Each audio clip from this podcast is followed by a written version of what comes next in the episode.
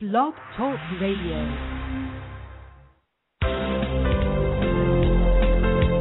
Engage for Success Radio, raising the profile of employee engagement and shining a light on good practice for people who believe there is a better way to work.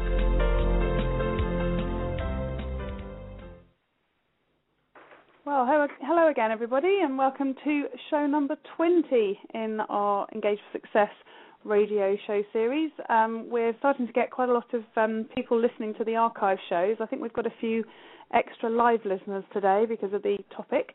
Uh, but hello to everybody listening live, and also if you're listening on the archive. So, really excited today. Um, I'm Jo Dodds. I'm uh, one of the co-hosts, and I'm a social media HR consultant working with Engage Success on social media and digital.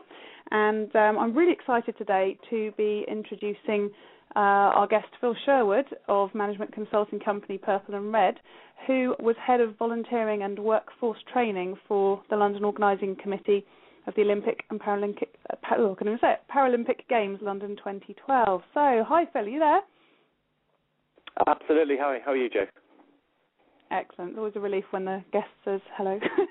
Good, thank you. So um, we're going to obviously be talking about your role in the uh, Olympics and the uh, Games Maker program, which I think people are really interested in hearing about. But um, to begin with, there was a, an article in the FT that you brought to my attention just before we came on air, um, which um, we thought we'd lead with, and then we can sort of take it from there. So um, perhaps you could tell us a bit about the article. Yeah, Jo, um, I, I think it's just um, it's a very timely conversation today. Um, reading the papers this morning, actually, I saw it on the BBC first thing this morning. Um, I'd love to say I read the FT every day, but I'm afraid I don't. Um, but uh, the results of the 2012 uh, the 2012 Skills and Employment Survey were published today, and actually, it's not great reading in terms of um, of engagement. And actually, I think I think the piece that I pulled out is a comment from um, from um, a professor at Cardiff University who said basically the slowness with which employers in Britain are enhancing employee participation is becoming an issue of considerable concern. And I think you know the whole the whole piece is around people are feeling insecure in their job and in their role. And I think that actually it's a time when when you probably want to be more connected to your employees. Uh, there's a bit of a polarization, and and you know people are just trying to hang on in there, and you know it, it, I, I just think it's really timely. Mm, yeah, definitely. It's interesting, as you said. There's a lot of conversation around you know, can you sort of engage people in in the sort of environment that we're in currently? But as you say, it's sort of almost the opposite. You know, you've got to because the people who get it right are the ones that are going to continue and, and sort of come out of it in a better position from everything that you you know see, read, hear about engagement and, and how it works within organisations. So um, um, yeah, really timely for that to have come out and um, concerning, but also a good opportunity for us within mm. the movement to continue to spread the word and really try and help shine a light on good practice to help people to sort of really, you know, do things around this sort of um, topic. So, so Phil, tell me a bit about um, who you are and, and what your role was in London 2012, and, and we'll sort of go from there.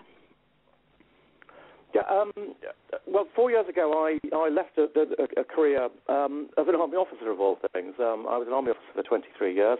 Um, I left the army uh, as a colonel um, having served in the Royal Engineers. And um, my role at um, London 2012 was to um, t- to recruit and train the 70,000 volunteers who became known as games makers. Um, I mean, it's an interesting one. You think, why on earth would a Royal Engineer from the Army end up doing the biggest recruitment campaign since World War II? Which is probably the only connection to the military, really. Um, and, and, actually, from my perspective, I, would never heard of employment engage, employee engagement before I um, before I joined LOCOG. But actually, then when I looked at what it was all about, I realised it was, it was critical to what we were doing. And, and forgetting the terminology, forgetting about management speak, I'd had 23 years of indoctrination in the military, so I certainly didn't understand management speak. But I very quickly realised that what employee engagement was all about was, was what I'd been doing for, for 23 years. And it was all about leadership and two-way communication. And uh, to give the example, I commanded a regiment in Afghanistan where my squadrons were very dislocated from where I was. And in fact, one of the squadrons I didn't see for six months. And, and therefore, actually, leadership and communication indirectly was absolutely critical to ensure that, that those guys that I didn't see, those guys and girls that I didn't see, were engaged with what we were doing as a mission and uh, you know had their part to play, but actually was also living the, the ethos and understanding what it was we were trying to achieve. So forgetting the language, actually, 23 years in the army was was actually not a bad background to go and do what I ended up going doing. And it's interesting you talk about the language. There's some uh, research that's been completed by the Ashridge Business School that's being launched uh, next month, I believe, and uh, one of the discussions was around uh, the CEO perspective uh, of barriers to engagement. And one of the things they talk about is actually the language can sometimes be a barrier in itself. And, and we had a conversation mm. prior to today uh, where we did talk about, you know, what did we used to call it before we called it engagement, and and actually, uh, as you say, having the sort of um, you know phrase that that gets bandied around sometimes can get in the way of people actually talking about the things that just sort of work without having necessarily sort of names for them, sort of thing. So uh, interesting you say that. So you had 70,000 volunteers, 860 roles, and 80 venues, and they worked for 8 million hours for free. That sounds like an absolutely daunting. I mean, obviously going to Afghanistan and commanding those sorts of numbers of people over there was daunting enough. this sounds to me even worse, apart from slightly safer, I would guess. so, how did you sort of um, kick things off? Where, how did when you think about it in terms of the numbers, it gets very scary again, even just thinking back at it. But um, I suppose actually the you know having having served in the military and I, I, my last job was um, with the American Army. And I was due to go off to the Pentagon, but um, I've got a background in, in strategic programs in the Ministry of Defence, and, and so I was used to thinking at and working at the strategic level. And actually, this this to me was almost a almost a simple problem in terms of a strategic program of ends, ways, and means. We we knew what the end state was, which which which was great. Um, so when you go to the numbers, yes, it does sound scary, but a, a, a, a fairly straightforward model. But interestingly, when you look at the, the four pillars of um, of engagement, I think the key to the whole thing was about the, the strategic narrative, what I in the military mm-hmm. would have called the end state. And I think we were very lucky in terms of a strategic narrative in that, in that well, everyone's heard of the Olympics. Now, clearly that's not the narrative, but that, that talks about the scale and the fact that it is working at the strategic level. So I suppose the first big challenge was how, how we got people to, to engage with, with what part they had to play in that strategic narrative, how they could put on the greatest games in the world, um, the greatest show on earth. And, and actually, that was a, really interesting challenge because what we didn't want to do um, and we talk about 70,000 people, but what we didn't want to do is actually have millions of thinking it was a great way to see the Olympic Games or the Paralympic Games for free. Um, and mm-hmm. so that was really our start point about what it, you know what it was we wanted. And when we when we talk about engagement, I, I really I really look at the, the three. The, the, you know, we, have got the four pillars of engagement, but actually the three things I look at in the, the strategic level about that business about attitude, behaviour, and outcome. Um, we'd done a lot of market research uh, beforehand, and, and, actually, I mean, it's quite an amusing story in some ways. Is that when we first went out to the British public, um, asking if people would be interested in, in, volunteering at the games, we had 12 million people said they would be. Um, we then told them they wouldn't get paid, and that number dropped to 3 million, which um, which actually gives me quite an interesting view of what some people think about volunteering. Um, but what I'm getting at is that even when we got down to the to the basic of what what it was all about, the fact that people would have to find their own accommodation, they'd have to get their own transport to London. We still knew that we had about 1.2 million people who were interested. So actually, that put us in a in a nice position that we had our strategic narrative. We knew we had a lot of people interested, which meant that actually in our campaign we could be quite hard about what this was all about. This was not about watching the games for free. And we actually had a summer of education in 2010 where we talked about this is not glamorous. Um, it could actually be quite mundane. You're probably not going to see an athlete, and so that, that really started to get us, you know, getting the right right people for that attitude piece. They're in there for the, the right mm-hmm. reason, not to come and see the games for free. So, and, that, and that's where we started at. It was about a mindset. It wasn't about this this worry about where do we find 70,000 people from. And actually, in, in, in a lot of ways, our, our biggest issue really was managing disappointment for the people that didn't get in. Hmm. Yeah, I, I can say, as you say, it could almost have had the opposite effect. You've got all your sort of motivated people who are in the, the team, as it were, and, and maybe publicity and so on of the people who didn't get in could have been a problem because there was some issues over publicity over tickets and things like that. So I guess you could have had the same issue with the volunteers, and I, I don't recall that happening from my sort of you know watching of what was happening sort of thing. But I do certainly remember the emotion and the uh, sort of um, attitude of the people that, that were there. I didn't go to any of the events, but I'd travelled into London a few times whilst it was happening, and on the high speed going through um, Ebbsfleet and Stratford, um, it was just so heartening to see the sort of attitude that people had. And you said that that was a big part of, of the recruitment process, the attitude. Yeah, absolutely. I mean, what what we did is is that I mean, values sit behind everything, but actually, it's the you know, if you move from attitude to behaviours, you know, you need behaviours to sit under those values. And what we what we did is actually we, we interviewed everybody face to face, which um, was quite a task in itself. Um, we interviewed somewhere in the region of 95,000 people, which um, I don't think has ever been done before. But what we did do is, you know, we'd we had quite a long application form so that we knew that everybody was qualified or had the skill set or the experience to do the role that was that they, they were interviewing for. So that allowed us to interview for attitude rather than interview for experience and to see if people were qualified. Mhm. Yeah. So thinking about um, our second enabler, so you're talking about the, the pillars of engagement, um, which we tend to call the enablers. So we talked about the um, strategic narrative.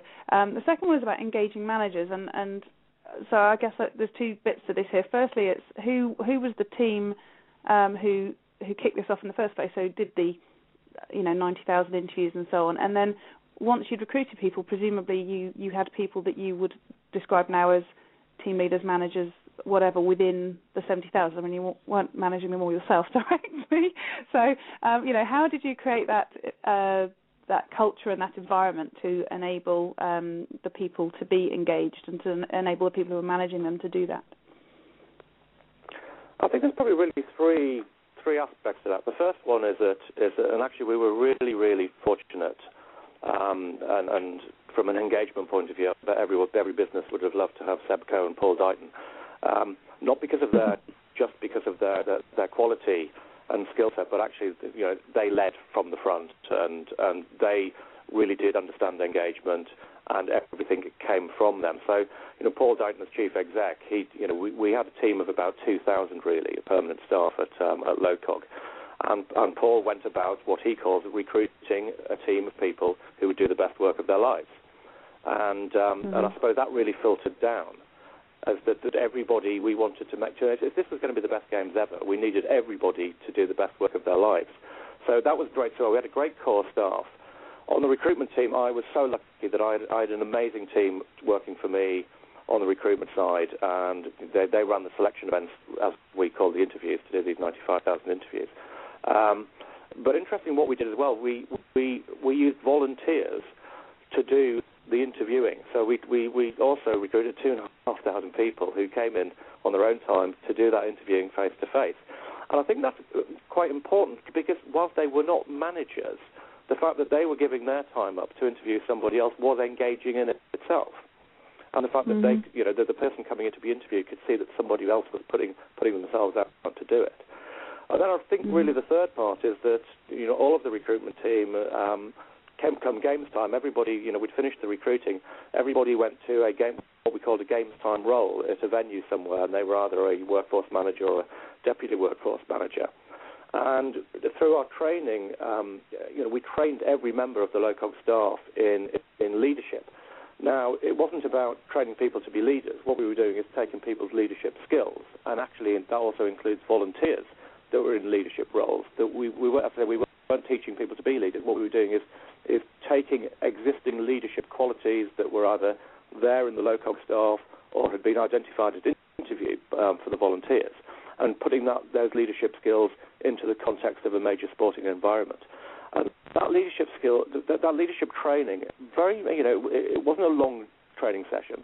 It was half a day, but the importance of volunteers and the fact that actually if you if you don't, and I, and I use the word lead rather than manage, if you don't lead volunteers well, they'll just walk. And, and so they mm. are the most important people in everybody's team, not people who are getting paid, but those people who they're there today because they want to be there, and and actually, you know, good leadership will get them back tomorrow, and again for the Paralympic Games. So that leadership mm-hmm. training was all about the importance of the morning briefing, the greeting, the welcoming people back, the importance of the of the after action review, the after you know when you finish your ten hour shift, about getting everybody together for a huddle, and again just thanking them, and and reinforcing the importance of what they had done that day and it was it was down to uh, what I would call you know coal-faced grassroots leadership. Mhm. When we were preparing for this interview, one of the things that um, I really liked was where you were talking about empowering the people to be themselves, and I guess that was part of that yeah. leadership training as well. So tell us more about what that that means to you. Yeah, I mean that was an interesting point, and, and when we did, when we, we spoke before this um, this interview, um, it was just before I think the closing ceremony of the Olympic Games. I was on BBC Radio, and I was asked by Mark Chapman, and he said, he said, "What have you done to the volunteers to make them be the way they are?" Um, because actually, I think it was quite. I think a lot of people in Britain were quite shocked at this this this outpouring of people speaking to each other on the tube and things like that. But actually, what I said to was, was, it was it was quite. but but but what is we empowered them to be themselves, and I think that what's happened, and you know, reading this article again in the FT this morning about worker insecurity hits a 20-year high. I think that's because you know over the last two decades, people have not been allowed to be themselves in the workplace. And what we did was was encourage people to be an individual, to be themselves. Um, and we have the most diverse workforce in games history, which was fantastic. And it meant that that people did let themselves go, and um, you know, and I think that you know was telling in in the coverage that we had in the media and on the TV that it was just you know it, it, I think in the terms of the volunteers, um, I mean we look at the games as a whole. I mean it was an absolutely amazing event, but I think when I just look at it from a, from the, lens of the volunteers, it was something bigger than a sporting event. I think something really, really special happened, and I think engagement had a massive part to play in that. And I, you know, I just hope that we can continue to capture that and uh, take things forward. Mm-hmm.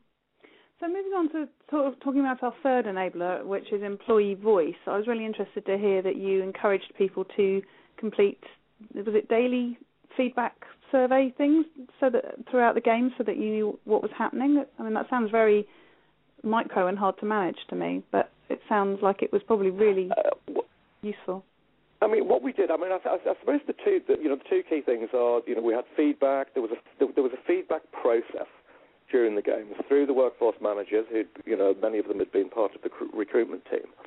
Um, and of course, these morning briefings and after, you know, sorry, I said morning. Some people's shift started early in the evening and went all night. But you know, the, the coming on to shift briefing and the end of shift briefing was very much a two-way thing. Uh, you know, a lot of feedback during the games. Um, and of course, it, it was in some ways it was perhaps easy during the games because we had that face-to-face relationship.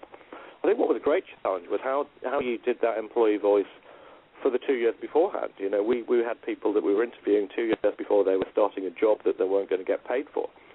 And um, you know how you know where's their voice there? And uh, we did we had feedback after uh, training events, which was very successful, and you know it was reassuring for us that actually um, after our orientation training, 98% of people decided that um, that they were confident about about the role that we were going to do. But I think the other thing as well is that, um, and certainly I know at the Winter Olympics in Vancouver in 2010, they called it the Facebook Games.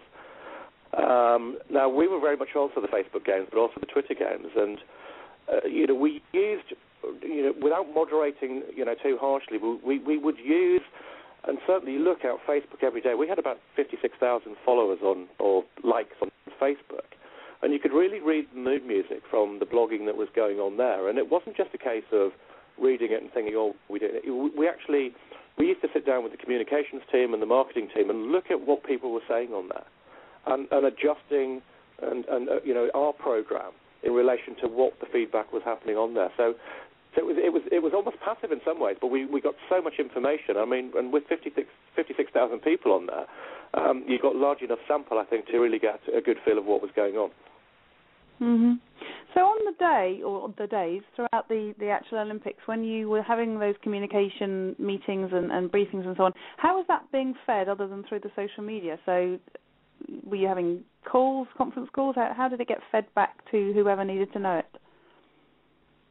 Um, what we had is that obviously when you've got a very dislocated um, workforce in terms of uh, you know geographically dislocated, um, in terms of different venues. We had a uh, you know hierarchical chain of command, which all fed up to what was known as the main operating centre, which is where I sat. And, and sadly, I was not in the Olympic Park. I was in um, on the 19th floor of an office block in Canary Wharf, which is where the main operating centre uh, existed. And and actually, we had a um, we had a, a real time um, feedback process, which was always going on, which was for major incidents, etc. But every day, at the end of every day, and at the end of every shift, um, those feedback forms that we talked about um, at every venue were fed up, and they were fed straight back up that chain um, for action. You know, whether that required uh, changes in policy or you know, you know, changes in resource or a flex, you know, a in resource. Um, you know, it was quite hierarchical, but it, it was very much a two-way chain of command that we could work. Mm-hmm. And how did that work in the two years leading up to that? Was it a different form of, of um, getting that information? Uh, yeah, I mean, as I say, it was very much. Um, we were the first games to. Uh, we were the first games to do everything online. So um, we had once people had applied, um, they, we had a we then had a portal which was called the Games Maker Zone. So that everybody had applied, they had their own unique username and password, and so we fed them with info, and, and the volunteers had such a thirst for knowledge. Um, it was incredible, and so what we used to do is use that portal to put both both operational information that was required, you know, things we needed people to do, but also just general information as well. So pre-games, it was very much remote through the Games Maker Zone until we actually were then working with people face to face. Mhm. So a great opportunity to get that uh, strategic narrative communicated on an ongoing basis. Oh, absolutely, yeah. Interesting to hear it was the uh, the first game to do it all online. I mean, I know it was four years ago, but things, you know, we've been online for quite a long time. So interesting that uh, yeah. it's taken this long to, you know, to get so technical with it. But it sounds like uh, it's really yeah. set the standard moving forward. Mm-hmm. So talk about the organisational integrity then, our fourth enabler, which is about um, reflecting, you know, what you say, the values of the business in the day-to-day behaviours, so that you don't have that say-do gap. So how how would you sort of fit that into what happened with the, within the um, Games Maker program? Uh, to put it very simply, and I'll go and go into a bit more detail, it was, it's about keeping your promises or following through on the promises you make. Um, and certainly when you're working with a diverse workforce, I, and I, I know, you know, pe- people, people get, you know, through a lot of organisations, organisations promise things, and, and you know, it's easy to put things on websites and in email and, and in literature, but then actually the reality sometimes is not the case. So we were fairly forensic about ensuring that if we'd said something, that we would follow through. Now, obviously, with a community, community of 70,000 people, there was the odd times where we got it wrong, but you know, we were very conscious about maintaining our own integrity. So if you think back to Beijing, um, the, the big controversy about the girl that sang the hymn, that actually, I think another girl had sung it, but then she wasn't pretty enough, according to the press, and therefore they put something else, somebody else on. So we just maintained mm-hmm. our integrity, and any time we used volunteers, we used volunteers that they were doing, going to use the role that they they would be working in. Uh, you know, when it came to marketing and advertising communication. And I think actually, the, I think a, a, good example is really in, in diversity and inclusion. Um, we had a, we we had a very very good diversity and inclusion cell where where I think the first thing was that we went out to communities, be they cultural or religious or ethnic, that, that perhaps didn't have a, a, a background in volunteering or it was not part of, of, of that community's ethos. And what we wanted to do is make sure that we reached out to them to say, look, there is an opportunity, because actually that was that was the important thing for us to ensure that everybody had had the opportunity to do it. And then I think I think the other thing as well is, is, is if you look at the disabled community, when we said that you know we would make um, reasonable adjustments for, for anybody with a disability, um, and again, uh, and I've spoken to a lot of people from the, the disabled community who you know, they've been promised reasonable adjustments, and then, and then when they've turned up, the person that was meant to meet them is not there. So, again, we were very, very forensic and pernickety about about doing what we would say to make those reasonable adjustments for people. Because I think that's the only way you can have the organisational integrity is to follow up on the promises you make. Mm-hmm. That's really, really interesting, and I really feel we can go on for ages. And I certainly have already invited you to another show, haven't I? But um, what what is the legacy of the Games Maker program from London 2012? What what have we learned, and, and what can we take out of your learnings into organisations out there who are trying to drive the whole employee engagement agenda? I mean, I mean, it's an interesting one, and, and, legacy is such a controversial topic, isn't it? And everybody, it's always someone else's um, responsibility as well. And um, you know, I've heard people talk about where is the volunteer legacy, but of course, as an organising committee, um, you know, we it doesn't LOCOG no longer exists, and um, but without getting into the detail of whose responsibilities, I think that I think there are two major elements to the legacy. I think there's those direct things that I mean, if you look at someone like Sport England, they're getting they've now got 40,000 what they call sports makers. Um, you know, people back into grassroots volunteering in, in, in sport in grassroots sport. I think from my perspective, the big the big lesson I think for me and, and, the, and the business I'm in now is you know I work with large organisations now who who look at this attitude, behaviour, and outcomes piece, and a lot of organisations that that you know have got values that are you know up on the wall. They talk about them at the annual conference, but but actually don't mean anything on a day-to-day basis. And certainly you know a number of the companies I'm working with at the moment, we're talking about how do we translate those values into behaviours into something meaningful in the workplace that is sustainable over the long term to have actually good outcomes for the business. So I think there's this, you know, if I would sum it up um, strategically about what everybody's got to learn, it's about the fact that actually values, you know, values aren't boring. values are important. Um, you know, I think I think you know we went through a couple of decades of values perhaps not being very cool, and um, you know, and employee recognition was all about promotion and bonus, when actually you can have a far better working environment um, if you've got um, if you've got um, you know those values embedded in what you're doing. Mhm. Yeah. Okay, so that's really really useful, and um, as I said, there's, there's sort of loads more that we can we could pursue. So um, I'm hoping that you will come back again, Phil, because that was really interesting. Absolutely. And um, and I'm sure as time goes on, you'll have some more um, sort of application of what happened within the Games Maker program into the bigger companies that you're working with as well, which which would be really interesting for people to to hear about. So um, thank you so much for coming on and for sharing everything you have. There is an article on our uh, blog on our website, engagesuccess.org, which uh, really sort of pulls those points together across the four enablers. So I'd encourage people to go and look at those uh, if they want to find out a bit more. Um, so um, thank you very much. And um, are you available on Twitter and places like that that people can follow you? Um, I am on Twitter. I'll, I'll get on the website for you. okay, but your would you like to um, say your website address so people know how to find you? Yes, it's um, www.purpleandred, all one word, .co.uk. www.purpleandred.co.uk. Excellent, thank you so much.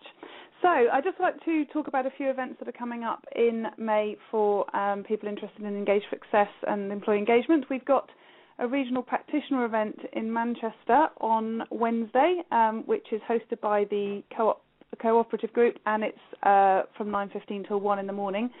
Um, one in the morning, one in the afternoon, even. Um, so um, details of that are on the website. If you go to engagesuccess.org and then click on to community and events, you'll be able to find that on Wednesday. And then there's an event on Thursday which is about learning winning strategies for leaders uh, from Pets at Home, Bourne Leisure, and Lexington. And that's Thursday, 10 till 3. There is an investment required for that event, and all the details and information to book is on the website. And then we've got our Guru Group meeting on the 30th of May, which is uh, a week on Thursday, um, at Wyboston Lakes, a lovely venue um, up somewhere near Milton Keynes-ish, um, and that's uh, an afternoon meeting. And so, if you're interested in that, again, the details of that are on the website. And we've got some really good stuff lined up for that day with various different exercises and group discussions and opportunity to network with other gurus and also some practitioners who are coming along as well.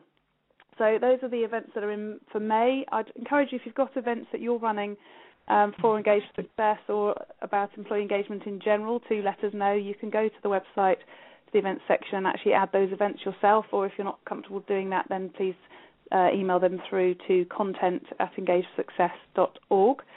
Um, and I'd also just like to quickly talk about what's happening next week. We've um, just got um, a last minute agreement from somebody to come on next week, so um, we haven't got the details up yet, so I can just give you a bit of an overview, but um, keep an eye out on our website and also on our Blog Talk Radio page for details. And that's um, Doug Shaw. Um, is going to be coming along. He's an organisational and people development consultant. His company is called What Goes Around Limited, and his website is www.stopdoingdumbthingstocustomers.com. So I like both of those as uh, as titles. Do they do what they say on the tin? And we're going to be talking about um, whether engagement has a role in breaking old habits and encouraging diverse views. So we're going to be doing that next week. So thank you very much, everybody, and we'll see you on show 21. Engage for Success Radio, raising the profile of employee engagement and shining a light on good practice for people who believe there is a better way to work.